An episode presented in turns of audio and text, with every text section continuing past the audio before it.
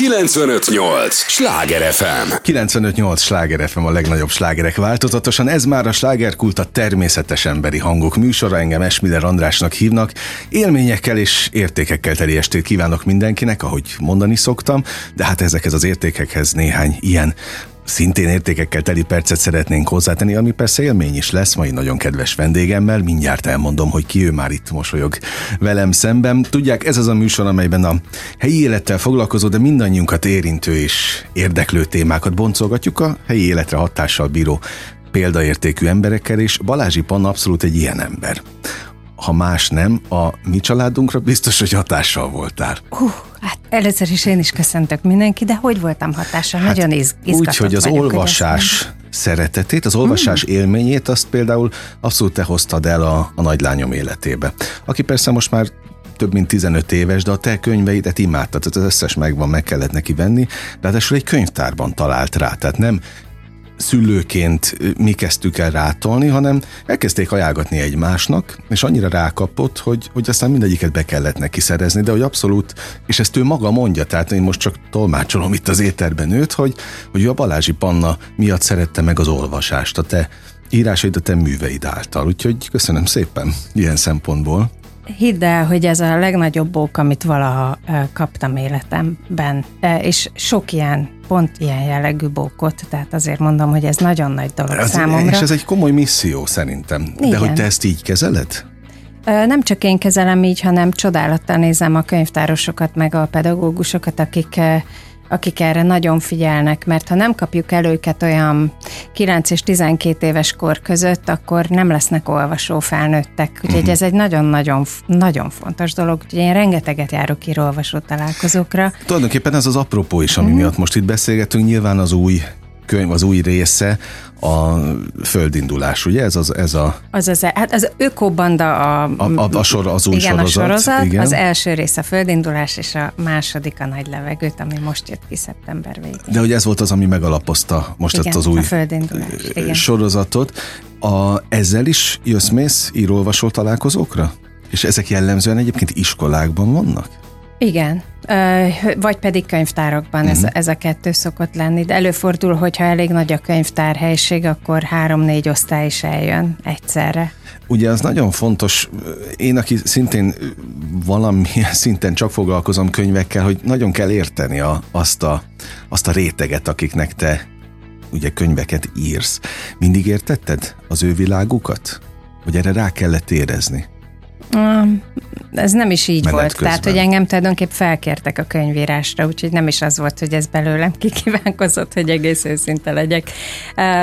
És azt gondolta a kiadó, hogy mivel körülbelül akkor a gyerekeim vannak, vagy legalábbis a kicsi akkora volt, mint Szandra, amikor elkezdtem uh-huh. azt a sorozatot írni, hogy, hogy, hogy ezért képben vagyok, meg tudom, tudom, hogy ez az egész hogy működik, és mondták, hogy írjak. Soha nem írtam cikkeken kívül semmit. Úgyhogy mondtam, hogy, hogy nagyon izgalmas kihívás, és nagyon köszönöm, hogy rám gondoltak, nem fogok nemet mondani, de ki kell próbál, meg kell néznem, hogy ez megye. Uh-huh. Mert az egésznek a titka az, hogy megtaláljuk a hangot. Abszolút. Látod, és nekem ezt egyszer mesélted egyébként, most abszolút meg itt van előttem a sztori, hogy téged erre felkértek, de hogy az idő azért ezt, ezt olyan szinten át konvertálja, vagy, vagy ebben nem az volt most, hogy készültem erre a beszélgetésre hozzád, hogy mintha neked ez mindig a missziód lett volna. Hm.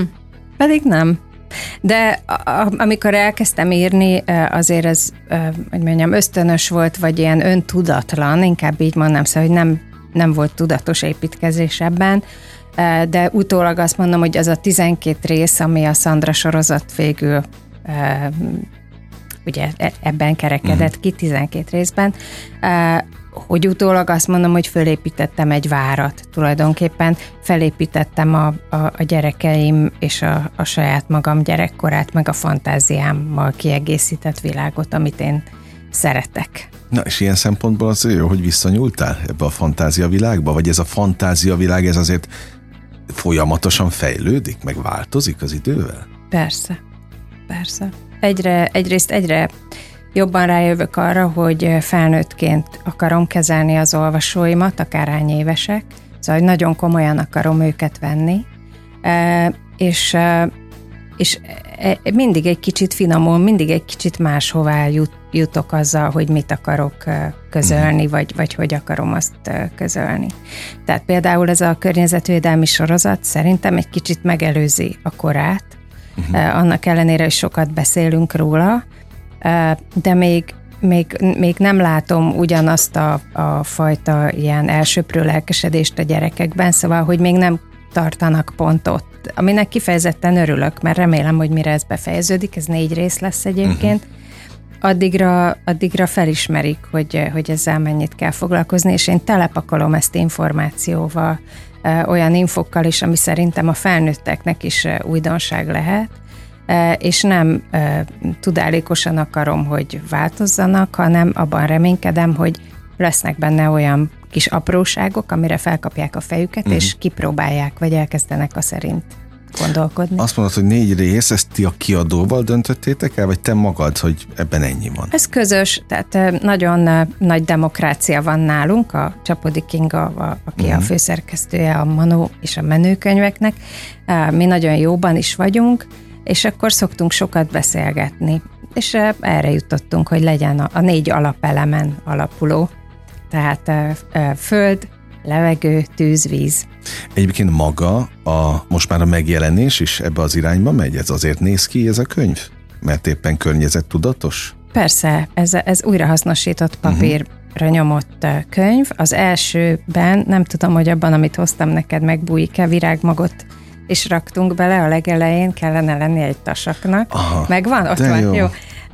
És ez egy szappanfű virág vagy növény, és hogyha, hogyha elülteted, akkor valóban, tehát kipróbálták sokan én is, valóban szépen megnő a cserében. Na, elfogjuk mi is. És hogyha egy kicsit bevizezed, akkor habzik a levele. Tehát de azért szappan. De nem is láttam még ilyet ötletet egyébként megvalósítani. Ilyen volt már valahol? Világszinten? Hát, nem Tehát tudom. honnan találtátok ki? Ezt ki találta ki egyáltalán? Hát King, Kinga Közösen? érdeme elsődlegesen a, a virágmag gondolat, uh-huh. De, de az, hogy, hogy ebben legyen egy, egyáltalán, hogy hogy néz ki, abban is nagyon, szóval az egy közös folyamat volt, de hogy, hogy nagyon, nagyon, nagyon azt akartuk, hogy nem csak külcsimben, be, mindenben bemutassa azt, ami, amit uh-huh. ez hivatott jelenteni. Szerintem az író-olvasó találkozók terén biztos, hogy csúcstartó vagy.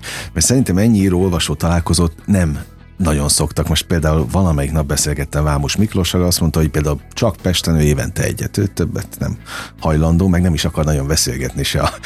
nem akarja, hogy a, vagy nem azt, hogy beszélgetni, ő nem engedi kérdezni például a, a, a, az olvasókat, mert inkább elmondja helyettük azt, amit kérdeznének. Ez az ő szemléletmódja. Uh-huh. Na most ehhez képest egy tök interaktív író-olvasó találkozókat csinálsz, de hogy biztos, hogy mennyiségben előrébb tartasz ilyen szempontból. Mennyivel másabbak ezek most, a mostani író-olvasó találkozók, mint a korábbi sorozatnál? Mert most már van összehasonlítási alapod. Nem, nem tudnám ezt megkülönböztetni egymástól, mert, mert ez nekem egy mániám, hogy, hogy nem csak arról beszélünk, hogy mi van a könyvvel, uh-huh. hanem hanem megtanítom őket hangosan felolvasni, megértetni velük, hogy miért jobb könyvet a kézbe venni, mint tévét nézni, vagy tabletet, vagy nem tudom, uh-huh. bármit, amit néznek, képernyőt. Nagyon sokat beszélgetünk a fantáziáról, hogy ha a saját világod megépül, az mennyivel jobb, mint hogyha egy kész világot kapsz rengeteg ilyen téma van. Például múltkor egy körülbelül 9-10 év forma kislány megkérdezte tőlem, hogy, hogy könnyebben kifejezem-e az érzéseimet írásban, mint szóban, és hát köp, köpni, nyelni nem Igen. tudtam egyébként. Tehát, hogy nagyon okosak, és, és nagyon figyelnek. Tehát nem az van, mint amit elképzelsz, hogy jaj, muszáj ide menni, akkor ott végig unatkozom, vagy rosszalkodok. Nem figyelnek, aktívak, részt vesznek. Ezek szerint. Tehát együtt játszunk, meg együtt beszélgetünk, és nagyon aranyosak. Nagyon. Na, és mit válaszoltál a kis hölgynek? Hát először nem nagyon tudtam, mert hogy nagyon meglepett a kérdés. Tényleg sok helyen voltam már, és ilyen kérdés soha nem hangzott mhm. el az előtt. Ez szolnokon volt egyébként. És azt mondtam neki, hogy, hogy most meg vagyok döbbenve egy kicsit, de ha így nagyon belegondolok, akkor akkor nagyon igaza van, nagyon igaza van. Szóval, ha valaki így figyelmesen elolvassa a 12 részt a Szandrában, nagyon sok minden mhm. felfedezhet belőlem benne. Na. De persze ezeket nem fogom elárulni, hogy mik azok, mert van benne sok, ami meg nem én vagyok, de hogy ezért mondtam, hogy egy házat építettem, mert eh, tulajdonképpen ez, ez az én lenyomatom uh-huh. így a világban, sokkal inkább, mint a, az egyéb szerepléseim. Majd beszélünk arról is persze. A, hát van egy kérdés, amit nem mindig szeretnek a vendégek. Majdnem mindenkinek fölteszem az adott terület uh-huh. iránt nyomozok tulajdonképpen, hogy van-e különbség, látnak-e különbséget, és akkor téged is, ha ez szolnokon történt, amit most meséltél, van-e különbség fővárosi és vidéki olvas, írólvasó találkozók között? Látsz-e különbséget? Nagyon jó kérdés, mert pont Szolnokon történt, hogy egy nap három helyre mentem, három különböző iskolába. Uh-huh. Az első iskolában mondjuk az osztály fele olvasott, a második iskolában egy gyerek sem, uh-huh. és kijelentették, hogy nem is szándékoznak.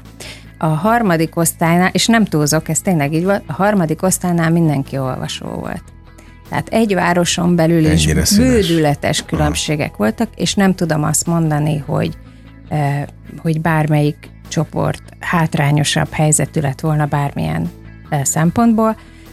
Én azt hiszem, hogy ez nagyon függ a, a pedagógustól, még talán jobban, mint a szülőtől, de az biztos, hogy a harmadik utolsó osztálynál a, az irodalomtanár fantasztikus volt. Uh-huh. Tehát, hogy ez biztos nagyon, nagyon sokat számít abban, hogy terelgesse meg, hogy mit olvassanak meg, meg, meg egyáltalán hogy ismerteti meg őket ezzel az egész világgal. De látsz különbséget főváros és vidéki gyerek között? Ilyen értelemben nem. nem. Uh-huh. Nem. Az, de a te írólvasó találkozóit sem másabbak Pesten? Vagy a fővárosban, vagy bárhol ó, a vételkörzetben? Nem, nem. Én mindenhol mindig, mindig megkérdezik, hogy mi, milyen uh, uh, technikai vagy, vagy egyéb plusz dologra van szükségem, és mindig mondom, hogy semmire, mert én beszélgetni megyek. Mm. Tehát én az interakciót keresem, és nem azt, hogy én prezentáljak valamit, tehát nem ez a cél hanem az, hogy, hogy dumáljunk, eszmét cseréljünk, ugye gyerekekkel már amennyire eszmét cserélünk, de, de nagyon uh, nem lát, tényleg nem látok különbséget. A lényeg az, hogy megnyíljanak, és, uh-huh és érdeklődőek legyenek, és ha lehet, ezt ne veszítsék el. Aztán az más kérdés, hogyha mondjuk egy nyolcadikos osztályt kapnék, akkor mi lenne? Vagy egy, mit tudom én, első gimis. Próbáld ki. Én azt hiszem, hogy ott nagyobb különbségek vannak. Aha. De ez, ez, a, hm, ez a korcsoport, amit, aminek én írok, ott még nagyon nyitottak, uh-huh. és nincs meg ez a fajta elfordulás.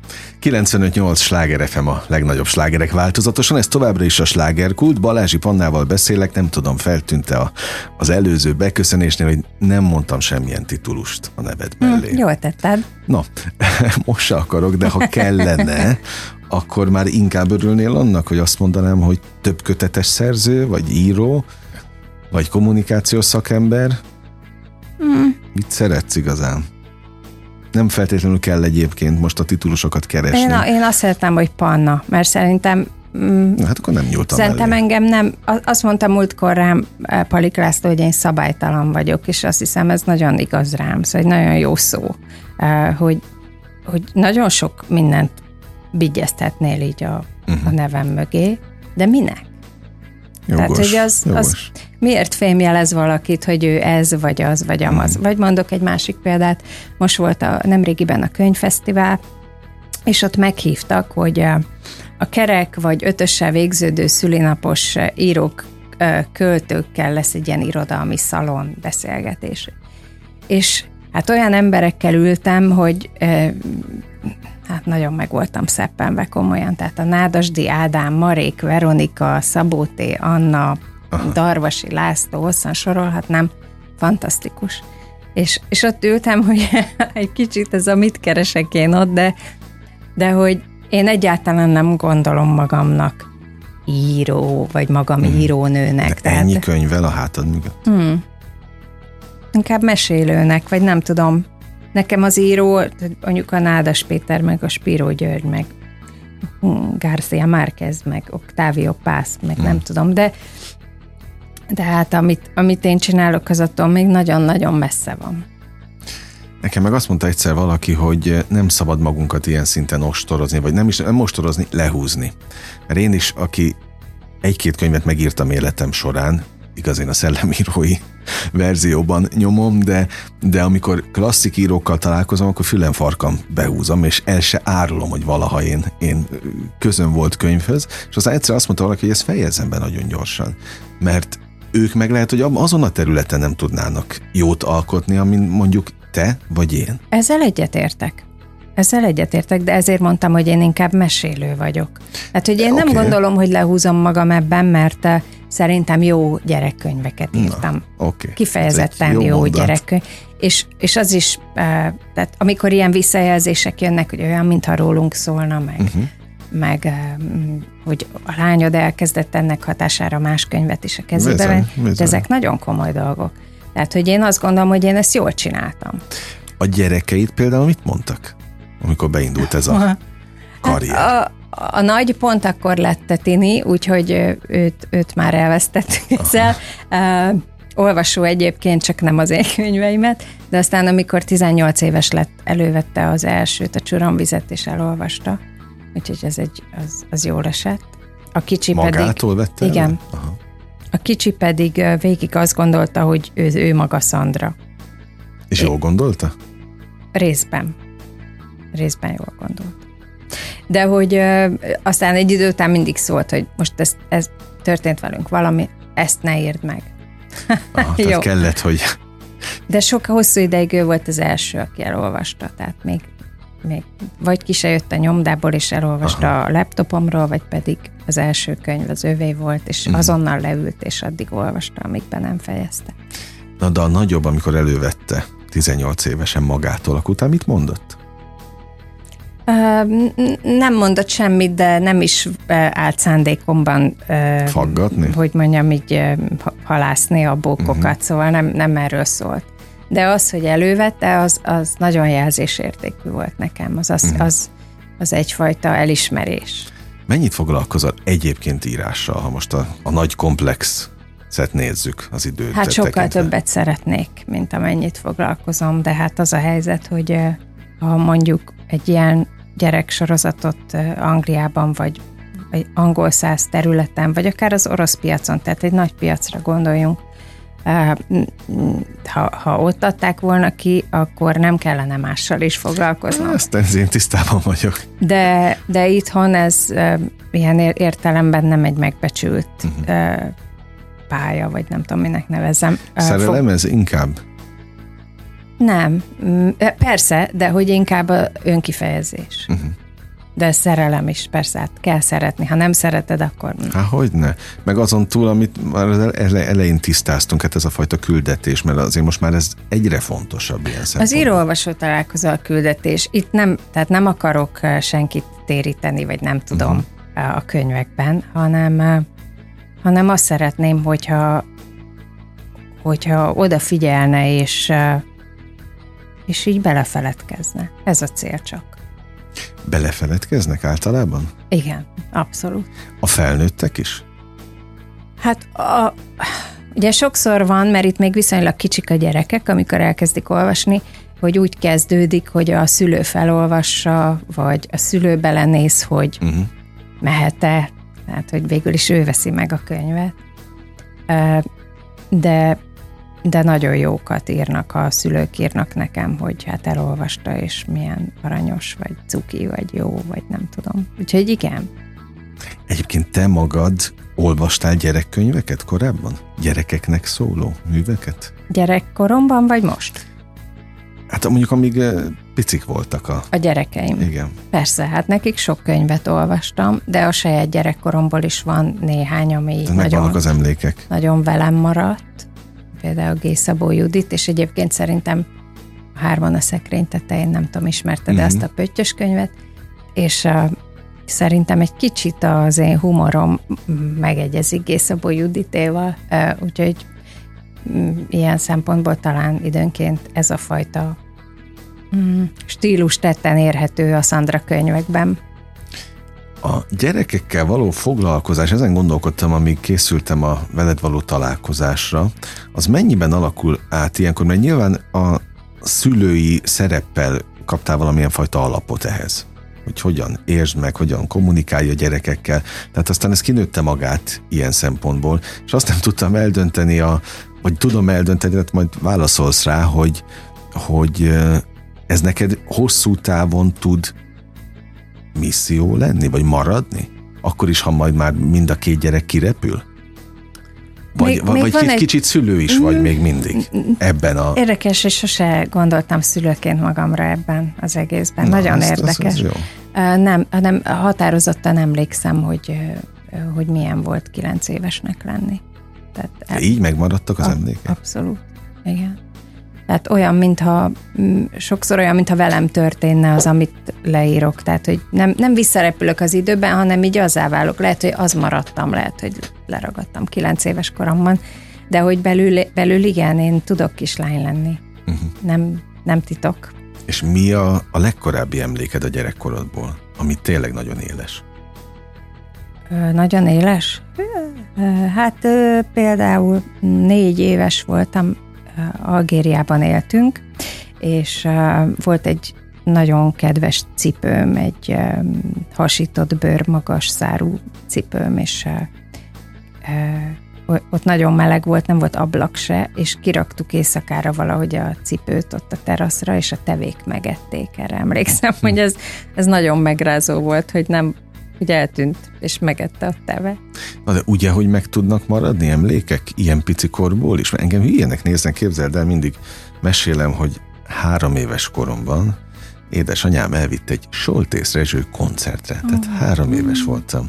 És az maradt meg az egész koncertből, hogy a végén, az utolsó dalnál a nyakába teszi a gitárt.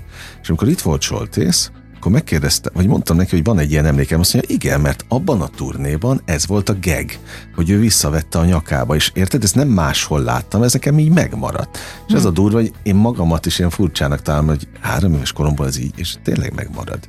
Tökéles emlékként, tehát még a színpadképet is vissza tudnám idézni. Ilyen gitáros nekem is van kicsit későbbről, olyan 9-10 éves voltam, és a Királyi tévében a francia forradalomról csináltunk valami iskola televíziós félórás uh-huh. valamit, és az akkor még nem nagyon híres Cseh Tamás gitározott végig, és hát odáig voltunk érte, tehát már akkor is még, még így nem híresen is olyan kisugárzása volt, meg olyan jelenléte, hogy, hogy így gyerekként is nagyon megmaradt bennem. Egyébként te aztán tudtál vele később találkozni, vagy beszél, beszélgetni inkább így kérdezem a Cseh Tamással? Volt rá alkalom, de hát ugye attól, hogy én elmentem 17 évesen Magyarországról, azután ez úgy, úgy meg, megszakadt, vagy mhm. nem itt csak az jutott eszembe, hogy voltak-e nagy találkozások az életedben, ami így fontos volt, akár gyerekkorból? De mire gondolsz, milyen jellegű? Hát akár ilyen Cseh Tamás, vagy láttad őt, vagy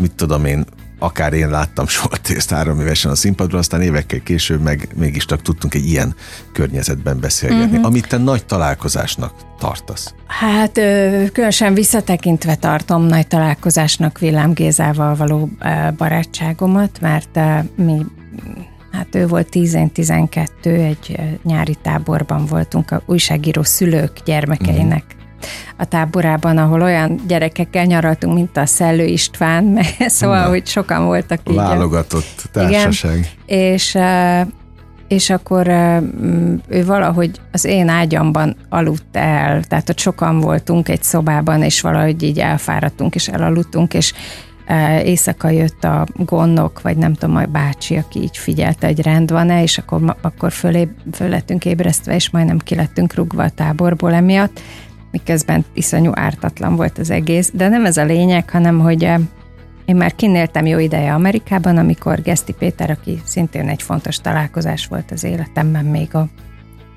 szinkronos eh, korszakból, uh-huh. jelezte, hogy ő is ott van, de New Yorkban, én meg Washingtonban voltam, és mondta, hogy egy ismerősnél lakik, és mondta a rendes nevét Gézának, és el, először így nem esett le a tantusz. Na mindegy, felmentem, meglátogattam őket, és akkor mm, újra, hát így egymásra találtunk, Aha. mint barátok. és teljesen véletlenül nagyjából azonos időben költöztünk vissza Magyarországra, és ő New Yorkban sokat rádiózott, uh-huh. már kereskedelmi rádiózott, ami ugye akkor még viszonylag új dolog volt Magyarországon. Bement a Danubius rádióba, elvitte egy kazettát, megmutatta, hogy ő mit tud, és hát azonnal uh-huh. elkezdték foglalkoztatni, és nem sokkal utána Kálmán Zsuzsa, aki a Danubius akkori főszerkesztő asszonya volt, mondta, hogy kellene egy ilyen szórakoztató esti műsor, és akkor a Gézát összehozta a Bocskor Gáborral, meg a Szabó Tamással, és akkor azt mondta a Géza, hogy kéne egy lány is. És akkor fölhívott engem, hogy másnap menjek be a pagodába, ami a rádiónak a legendás, úgy, legendás büféje, vagy, vagy aulája, igen.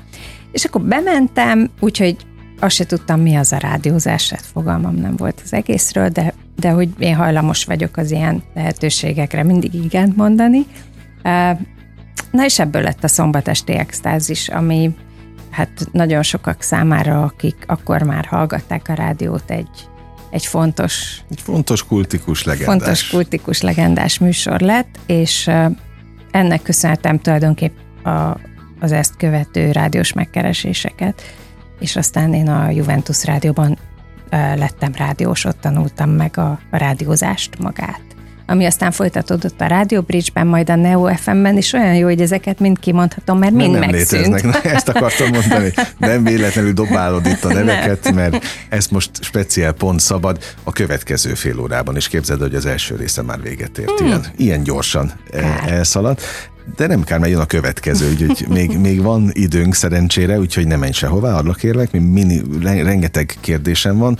Szerintem a hallgatóknak is, akiket most itt én képviselek természetesen, úgyhogy ők sem menjenek sehová, egy lélegzetvételni, na még egyszer, egy lélegzetvételnyi szünetre megyünk csak el, aztán folytatódik a slágerkult. 958! Sláger FM! Mondtam, hogy nem kell sokat várni, már is itt vagyunk a következő résszel. 958 Sláger FM a legnagyobb slágerek változatosan, ez már a slágerkult más második része a természetes emberi hangok műsor, amelyben Balázsi Pannával beszélgetünk. Hát kolléga mondhatom ezt, ugye az első részben még nem mondtam, de hát végül is kolléga vagy, hiszen, hiszen ezen az, ebbe az irányba indultál el, most az előbb elmondtad, persze sok más mellett, de, de aztán, hogy mennyire lettél az emberek fejében átprogramozva, és a titulus csak ilyen szempontból értettem, amikor azt kérdeztem, hogy mondjak-e valamit a neved mellett, persze mm-hmm. nem mondok, mert nagyjából szerintem úgy is tudnak oda tenni, ahova ők fontosnak tartanak. Most az a kérdés, hogy ők rádiósként tartanak téged számon, tévésként, a jóisten tudja még miként, vagy íróként, egy barátom, egy barátom mondta ezt nagyon jól. Azt mondta, hogy akivel egyébként most együtt dolgozom a podcastomon, aki szerkeszt engem. Ő azt mondta, hogy Panna, gondolj bele, hogy itt van egy tök új generáció, akik nem tudják, hogy te ki voltál, mi voltál mhm. korábban. Uh-huh. Ott tisztalappal indulsz. Igen, és, és most egy teljesen új csoport ismer meg téged egy teljesen más vonalon. És hogy ez mennyire izgalmas. És hát egyet kell vele értenem. Tehát, hogy, Na de ez e, számodra is izgalmas valóban? Hát hogyne, igen. Mert engem ez az érdemei elismerése mellett soha nem hozott lázba. Uh-huh és, és az sem, hogy ha már egyszer sikerül valahová hogy mondjam, kényelmesen így befészkelni magam, hogy akkor én abban maradjak örökre, mert, mert én abból mindig el, elmegyek. Tehát, hogy amikor már nagyon kényelmes, meg minden kérdésre tudom a választ, akkor engem az már nem izgat annyira. De pont azért, mert abban már nincsen izgalom? Uh-huh. És te könnyen váltasz? Um, ahogy Vagy re... hagysz hátra dolgokat, inkább úgy kérdezem. Fiatalabb koromban nagyon. Tehát, ha így végignézed, hogy mennyi ideig voltam egy helyen, az két és fél év körülbelül. Most már lassabb vagyok, azt hiszem. igen. Pedig de, hát a világ felgyorsult, nem? Igen, csak tudod, nekem elveim vannak, és a, a, az elvekkel néha nem olyan könnyű együtt élni, úgyhogy... Jaj, saját magadnak? Uh, nem, nem, hanem uh, hát erre nem is tudom, hogy fogalmazom ezt meg, de a lényeg, hogy, hogy, hogy nem csinálok akármit. Uh-huh. És lehet, hogy a nehezebb utat választom, de azt választom, ami, ami valamiért engem izgat, vagy biztonsággal tölt el, vagy, vagy többé tesz. Több. Akkor is, ha ebben mondjuk nincs anyagi vonzat. Tehát Használtad a biztonság kifejezést, ugye én itt én estéről estéről különböző alkotó emberekkel beszélgetek, hát a színészek ebben a, az éle járnak, amikor mondják, hogy hát az ő pályájuk és területük az minden csak nem kiszámítható és nem biztonságos. De szerintem ilyen szempontból a média sem egy, egy betonbiztos hely. Semmilyen szinten. Na jó, de hát ha megnézed, hogy miket csináltam az elmúlt az oké, okay, jogos, majdnem húsz évben, jogos, akkor jogos, az, jogos. Annak az csak más. egy, igen, igen, annak csak egy, csak egy része az. Például beszéltünk azokról is, de maga a, az írás ilyen szempontból mennyire biztos? Jó, a példányszámok, a, a darabszámok, amiket eddig csináltál, nem azt jelzi, hogy ez egy tiszavirág életű dolog lenne. Igen, de azt hiszem, Nincs hogy ez ennek, ennek a függvénye. Tehát, hogyha az első könyvem nem fogyott volna úgy, ahogy, vagy nem tartana a nyolcadik utánnyomásnál, akkor valószínű, hogy nem kértek volna fel ennyi könyv megírását. Tehát itt csak a felkéréseken múlt az egész? Vagy akkor is csináltad volna, mert éppen találsz benne izgalmat? Hát erre nem, nem tudok így utólag válaszolni, mert, mert, mert hogy, nem volt. Mert hogy ez, ez sikerült, de én eredendően azt hittem, hogy egy könyvet írok. Tehát, hogy én nem gondoltam azt, hogy akkor én most pályát módosítok, uh-huh. és akkor ez lesz majd az új, új világ, hanem én tényleg úgy, úgy gondoltam, hogy hú, ez nagyon-nagyon klassz, hogy uh-huh. felkértek egy ilyenre, hát ezt ki kell próbálni, és majd akkor lesz egy könyv. De már az első könyv felénél mondták, hogy hát akkor ne, ne egy legyen. Mondtam, jó, akkor az mit gond, kettő? Mondták, nem, négy. Négy. Mindig így négyes szériákban Nem tudom, hogy az úgy hogy volt. És akkor a hatodik rész végén elmondtam, hogy én már nem tudok kilenc éves Szandra lenni. Tehát uh-huh. én már mindent megírtam, amit akartam. Nőjön egy kicsit az a gyerek. Uh-huh. Meg hogy el is telt az idő, és tartsunk lépést az olvasóimmal, és akkor hirtelen 12 lett akkor abból is lett hat rész. Tehát, hogy próbálok így nőni, és a, a, egy kicsit nagyobbak a, a nagy levegőt szereplők is, tehát mm. ott is ilyen negyedikes, ötödikes, hatodikos gyerekek vannak. Uh, meg még van egy csomó más ötletem, amit meg akarok írni, úgyhogy még szerintem következő két-három évben biztos fogok írni, aztán meglátjuk. Na, ezt akartam kérdezni, hogy mennyire látsz és tervezel előre ebben. Tehát most oké, okay, itt van a, a nagy levegőt, megvannak a, az író-olvasó találkozók, hogy zajlanak. Amikor pe, könyvünnep van, vagy ilyen uh-huh. ö, mhm. könyvhét, akkor szintén ott vagy, dedikálásokkal. Oda ki például szülők vagy gyerekek mennek? Vagy együtt? Hát együtt. Mi az átlagos? Együtt. Együtt, oké. Okay. Ott szintén egy író mondta, hogy ő azért már előrébb tart két könyvvel, ahhoz képest, hogy megjelenik a vadonatúj. Na, ehhez képest te hol tartasz? Én nem. Én, én most dolgozom, most kezdek dolgozni a, a tűz részen. Mm. Tehát, Tehát mennyivel előre adod le a kéziratokat ahhoz képest, hogy... Nem, nem buktathatom le a Na társaimat. Jó, okay, okay. Én nagyon gyorsan írok, és vagy hát lehet, hogy ezzel is vitatkozna a főszerkesztőm, hogy mennyire tartom a határidőket, de de hogy azért gyorsan írom meg, és utána nagyon gyorsan kijön a nyomdából, úgyhogy nagyon gyorsan megrajzolja a kőszegi Csilla, úgyhogy Úgyhogy nem egy tudom. Rend, rend, komoly mm. rendszer van akkor. Hát ez, ez a könyvfesztivál előtt pár nappal jelent meg, és szerintem mm, hát pár héttel előtte uh-huh. adtunk le mindent, vagy valahogy így, szóval Hát igen. Jó, hát ez ilyen. nem ez tudom. Ilyen.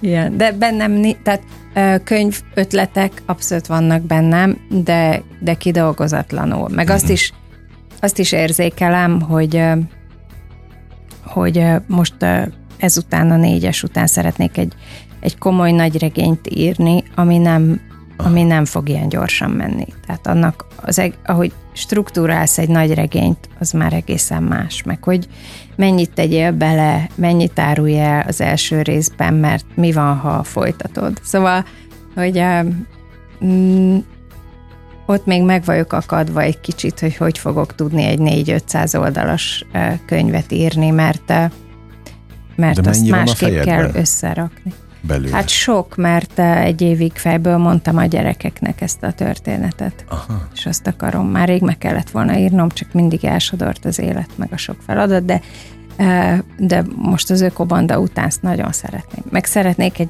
gyerekkönyvet írni a sóról. A sóról? A sóról. Igen. Te már most melyik só? A só, amivel Ja, jó, oké. Okay. Tehát nem a szórakoztatóipar. Nem. oké. okay. Sóbors. Oké, oké, oké, oké, oké. Mert hogy a só iszonyú, a só nagyon fontos volt a történelemben. És Abszolút. A, és a gyerekek ezt annyira nem tudják, és ezt egy gyerekkönyvben szeretném elmesélni. Hirtelen az ugrott be, hogy a sóbizes életedet viszed majd bele. Na, azt írja itt a fülszöveg, pont olyan, mintha velünk történne. Uh-huh. Ilyen és ehhez hasonló visszajelzéseket kaptál a lelkes olvasóktól. Igen. De hát ez egy fontos mondat. Nagyon, nagyon fontos. A szülők is mondták, és a gyerekek is mondták. Úgyhogy hát ennél, ennél jobbat nem is tudok elképzelni, hogy ők ennyire, ennyire így érzik, hogy ez, ez így reflektál a mai világra, amiben élünk. Mert ugye és milyen világban azért. élünk? Te azt, hogy, hogy mennyire szereted, mennyire fogadod el azt, ami van körülöttünk? Hát megvan az az írói szabadságom, hogy, hogy olyan legyen az a belső világ, vagy az a az a buborék, amiben élnek a, a főhősök, hogy olyan legyen, amilyennek én szeretem. Uh-huh. De például mindig szól a zene, mindig van benne vers, ez fontos nekem. Uh-huh. Aztán a, ebben az Ökobanda sorozatban az egyik főhős diákújságíró, úgyhogy mindegyik, vagy mindegyik könyvben készül egy cikk, a, az első az a Fridays for Future nevű uh, környezetvédelmi szervezet, amelynek most már van egy magyar tagozata, és ott egy 18 éves lánya csináltam Polly nevében interjút. Mm. A második részben pedig Bálint Péterrel, aki a Bálint kert uh, tulajdonosa, és ők regeneratív mezőgazdaságot folytatnak, és ezt be akartam mutatni, ez egy ilyen nehéz szó de, de amikor megértjük, hogy miről szól, és hát olyan lelkesedéssel, meg, meg szenvedéllyel beszél erről, hogy öröm olvasni. És most pedig egy meteorológussal fogok beszélgetni a, a tűzkönyvben, de többet nem mondok a tűzkönyvről, már ez is sok Na. volt, mint kellett volna. Oké, okay, nagyon köszönöm egy kulisszatitkokat. Így az ökobanda kapcsán, ugye uh-huh. azt mondtad, hogy telepakolod információkkal, Igen. de azokat az információkat neked is gondolom be kell gyűjteni valahonnan. Tehát, hogy ez sokkal um, gondosabb kutatómunkát igényel, mint az előző sorozat? Én alapból olyan vagyok, hogy én... Vagy amúgy is én, érdekel. Igen, de hogy én naphosszat olvasok, meg, meg rengeteget netezek, meg, meg gyűjtöm, szóval én szívom így magamba az Aha. infókat, amik, amik érnek, és amikor elkezdek mm, kutató munkát csinálni az adott témában, mondjuk a levegőben, hát akkor ott iszonyú mennyiségű dolog feljön. És van, amit elolvasok, és oké, okay, valahogy beépül, de nem igazán izgat. Aztán van, amikor találok benne egy olyat, ami, amit így szétfeszít, hogy ez mennyire érdekes, például a Shinrin Yoku, amit nem ismertem korábban, ez az erdőfürdőzés japánul, uh-huh. meg, a, meg a fák ölelgetése, és akkor erről értekezem hosszan, vagy amikor sokat olvastam a fákról, hogy ők hogy kommunikálnak, hogy védik egymást. Nagyon izgalmas dolgokat lehet tanulni. El fogom olvasni én is és visszajelzek neked Jó. mindenféleképpen. 95-8 sláger FM a legnagyobb slágerek változatosan, ez továbbra is a slágerkult a természetes emberi hangok műsora, Balázsi Pannával beszélgetek, akinek a misszióját nem győzöm hangsúlyozni, hogy ez egy nagyon-nagyon szép küldetés. Most akárhogy gondolkodom ezen, és az összes többi tevékenységedet is sorra vehetjük, de hogy talán egy sincs ilyen nagyon fontos, ami a, ami a, a hosszú távon ez, mint ahogy beletettétek nagyon zseniálisan egyébként egyedien ezt a, ezt a magot. Virág Most nem, nem látják, a, nem látják a, a hallgatók, de tényleg nagyon ö, pofás, ö, praktikus módon van beletéve a könyvbe, hogy nem is tud innen természetesen csak úgy kiesni, de nem is láttam még ilyen megoldást. Szóval azt gondolom, hogy ennek hosszú távon elképesztő felelőssége is van. És ennek a felelősségnek a súlyát, ezt te érzed? Én nem félek ettől. Nem félek ettől azért, mert erre útközben jöttem rá magam is.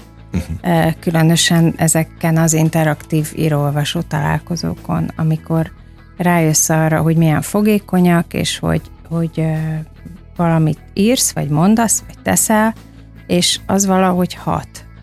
De nem úgy kezdtem én ezt, hogy én hatni akarok, hanem ez kiderült útközben, hogy, hogy hatok hát vele. az útközben, az, az például melyik részén az útnak? Mm, nem a legelején, sőt. De most már ez egy hosszú folyamat. Igen, hát hét éve tart ez, a, ez az út. Én azt mondanám, hogy amikor én úgy, úgy igazán ráébredtem ennek a, hát te hívtad súlyának, bár én valahogy ezt nem úgy, éled meg. Nem nehézségnek élem uh-huh. meg, mhm. hanem egy ilyen adománynak. Azt szerintem egy olyan három-négy éve volt először. Uh-huh. Tehát valahol a közepén, uh-huh. akkor ilyen szempontból. És mi fontos most neked igazán az életedben? A gyerekeim nagyon fontosak. És az, hogy, hogy olyat csináljak, ami őszintén érdekel. Azt hiszem ez a, ez a kettő. Ez azért irigyelhető szabadság, ugye? Hát ö, nem szabadságként. nem mindenki csinálja de, azt, amit igazán szeret. Jó, hát ezt értem, de hát én is 600 dolgot csinálok, és akkor abban van néhány, ami, ami igazán uh-huh. örömet okoz. Hm. De engem mondjuk a változatosság is éltet, hogy ez jó dolog a változat. Az én uh-huh. csomóan azt gondolják, hogy úristen, tehát hogy azt úgy nem tudnák csinálni, amit én csinálok, hogy naponta ötféle dolgot, de de nekem így jó. Úgyhogy én... Hát ez, én, ez én régóta így van. Ez mindig így volt, azt hiszem. Ezt megszokja az ember? Hozzászokik ez? Hát a terheléshez biztos. Tehát, hogy, hogy igen, ez azért terheléssel jár, meg stresszel jár, de, de közben én meghalnék, ha nekem egy helyen kéne dolgoznom. Ezt, igen, ezt gondoltam. Tényleg. Tehát, hogy nekem az nem, az nem menne. Laptopon írsz? Uh-huh. Volt itt egy, egy nagyon híres színész, Lukács Sándor, aki azt mondta, a mai napig írógépen írja le a verseit uh-huh. a mhm. verses köteteibe. És uh, például a neked a kézzelírás menne még? Vagy annyira rá vagy, vagy hozzá vagy szokva a billentyűzethez, hogy nehézséget okozna? Uh, könyvet nem látom értelmét kézzel írni, mert... Az hosszú. Hát meg meg ugye szövegszerkesztő van a gépen, tehát uh-huh. azért az nagy könnyebbség. E, másrészt én tanultam gépelni, tehát nagyon gyorsan tudok gépelni, és uh, írógépen tanultam egyébként, uh-huh. tehát írógépen is tudnék írni, ha kellene, de nyilván ezen sokkal kényelmesebb, de abszolút tudok, és uh, szinte napi szinten írok is kézzel, vagy tollal akkor ez megvan a, meg. az uh-huh. életedben ilyen szempontból. Nekem például képzeld, hogy már nagyon-nagyon-nagyon elszoktam tőle. Persze kell, de annyira be van állva a kezem a billentyűzetre, hogy furcsa. De akkor ezek szerint ennyi a titka annak is, hogy be kell építeni napi szinten. Én azért még Maradjon ilyen szempontból meg. egy ilyen előző generáció vagyok, ugye az X, és valahogy nekem nekem kell sokszor, hogy a, hogy a kezemben legyen a papír. Tehát, uh-huh. hogy érzék, nem csak egy ilyen virtuális valami, amire ránézek. Vagy sokszor van, ha két dolgot össze kell hasonlítani, akkor az egyiket kinyomtatom, és a másikat nézem a képernyőn. Egyszerűen az, ez a fajta különbség ad súlyt neki. Tehát, hogy hogy nekem, nekem ez nem fog elmúlni, mert én még ebből a generációból jövök. Egyébként még én is, tehát valószínűleg nekem sem, mint ahogy az sem, hogy a kezünkben tartjuk a könyveket. Ugye most ide hoztál nekem két példányt ajándékba, ezt nagyon köszönöm, de például e-book formában is elérhetők ezek a könyvek, és hogy ha igen, akkor, akkor ezt inkább e-bookban, vagy, vagy még mindig nyomtatott verzióban olvassák Most a gyerekek. Azt nem tudom, hogy az ökobanda elérhető azt tudom, hogy a Szandrából vannak epizódok, amiket elkönyvben is sőt, van olvasáskönnyítő verzió, vagy könnyített verziója mm. is a Szandráknak, de azt mondom, egy kicsit kisebbeknek szól. Én nagyon szeretnék hangos könyvet csinálni belőle, de egyelőre erre nincs nyitottság. De például a, a vakok és gyengéllátóknak felolvasok a, a szandrákból. Tehát Komolyan? egyet már már az elsőt felolvastam, és most pont most tegnap hát egyeztettem. Hogy, persze. Uh-huh. E, és akkor tegnap már egyeztettünk, hogy novemberben akkor még, még olvasok nekik. Úgyhogy uh, szeretem, hogyha különböző formákban elérhetőek mindenki számára. Ez az jó. Na és egy, egy ilyen sok kötetes szerző, hmm? mint amit te vagy, van-e még annak varázsa számára, számodra, uh-huh. amikor megjelenik egy könyv, és a kezedbe fogod? Ó, hát abszolút. Tehát ez, ez nem válik rutinná? Nem, egyáltalán. Nem is fog. Aha. Bár emlékszem, hogy az elején még, amikor bálákban ugye megérkeznek a nyomdából uh-huh. három-négy ezer darab a raklap, tehát az a látvány az, az bődületes, de hát minden egyes darabnak ugyanúgy tudok Jó, örülni. tehát ennek a, a varázsa az nem, nem, nem múlt el ilyen nem. szempontból. Jó, és szerintem pont addig fogod ezt hitelesen csinálni, míg ez így marad. Persze, egyértelmű. Ha már, ha már nyug, akkor abba adjam. Az írólvasó találkozóknak mi a legnagyobb előnye és hátránya? Van-e hátránya igazából? Ezt, ez lett volna a kérdés lényege. Nem tudok hátrányról, és nagyon remélem, hogy úgy tudom átadni azokat az üzeneteket, amiket én fontosnak tartok, hogy nem érzik ők se nyűgnek. Tehát, hogy nem, nem ez a, jaj, már a néni most ezt mondta, jó, jó, hagyjon békén. Ez óhatatlan, hogy, hogy oda mész egy ilyen környezetbe, egy ilyen társaság, vagy hát nem, egy csoportba, ahol, bi, bi, hát azt el nem tudom képzelni, hogy nem látsz olyan arcokat, akik unják, vagy ásítoznak. Hát hidd el, hogy nem látok. Ennyi év alatt nem volt egyszer sem? Hát akkor valamit nagyon jól csinálsz. Hát rögtön elkezdek velük beszélgetni, tehát egy percig ja, hogy nem nincs... adod meg az esélyét sem. Nem, egy Aha. percig nincs az, hogy, hogy ők csak így bámolnak, és akkor emlékszem, amikor még iskolás koromban mentünk megnézni a távolban egy Fehér Vitorla című darabot valami színházban, és olyan mértékben unatkoztunk, hogy ezt nem tudom szavakba önteni. Tehát, hogy én megelőd, én nem akarom, hogy ő unatkozzon. Uh-huh. Én nem azért megyek oda, hogy a saját hangomat hallassam, meg hogy, meg hogy ez egy ilyen kipipálandó kötelesség legyen nekik, hanem azért, hogy, hogy beszélgessünk. Közösen. Ez, ez nagyon jó, amit mondasz, mert több ilyen gyerekzenekarból van zenélő zenész ült itt ebben a műsorban, és ők mondták, hogy azért a gyerekek figyelmét lekötni, ez nagyon-nagyon nehéz, és valami 40-45 percet mondtak lélektani határnak, hogy talán addig még tudnak figyelni. Na ehhez hát, képest... Még az is sok, mert igazából az egy tanóra. Tehát, hogy én, én ebben a tanórásdiban sem hiszek. Tehát én sem úgy beszélgetek velük, hogy 45 percen keresztül, vagy egy órán keresztül záporoznak a kérdések, hanem időnként azt megtöröm. Azt mondom, hogy na, kijön-e valaki felolvasni. És mhm. képzeld el, hogy mindig az jön ki felolvasni, aki egyáltalán nem tud. Ami nekem annyira tetszik, mert nem az van benne, hogy jaj, én béna vagyok, Szembe és nem merek jelent. Uh-huh. De hát az mekkora dolog? Az a legnagyobb. Az a legnagyobb. Na, hát én akkor most már nem mondom többször a küldetés, meg a misszió szavakat, még mielőtt azt mondanák a hallgatók, meg te is, hogy itt, itt, itt, itt, itt csak üres közhelyként pufogtatom, nem, hanem azt gondolom, hogy ez tényleg egy nagyon szép misszió ilyen szempontból. Kezdve onnantól, hogy behoztad a családunkba az olvasást, nem az apuka hozta be szégyen szemre, hanem, hanem te nagyon fognak neki örülni egyébként. Ott van is ezeknek a könyveknek, szerintem az olvasóid is, és ha, ha ilyen örömet tudsz szerezni, akkor akkor én sok-sok évet kívánok Nagyon neked. kedves vagy, Van köszönöm. még más, amit kívánhatok így a végén? Amire uh, úgy igazán vágysz? Hát szerintem csak azt, hogy ez a fajta kíváncsiság, ez, és annak a lehetősége, hogy ezeket a, hogy mondjam, nyitottsággal kapcsolatos dolgokat ne veszítsem el akkor nem nyúlok mellé, hogyha ezt kívánom. Nem. Akkor őszintén, és nagyon köszönöm a, az idődet, hogy itt voltál. Én köszönöm. Kedves hallgatóink, Balázsi Pannával beszélgettem, önöknek pedig köszönöm az idejüket, mindig mondom, hogy ez a legtöbb, amit, amit adhatnak nekünk. Most a slágerkult kapuja bezárodik, de holnap ugyanebben az időpontban természetesen ugyanitt. Újra kinyitjuk, élményekkel és értékekkel teli. Perceket, órákat kívánok mindenkinek az elkövetkezendő időszakra, és engem Esmiller Andrásnak hívnak. Vigyázzanak magukra. 958! Sláger FM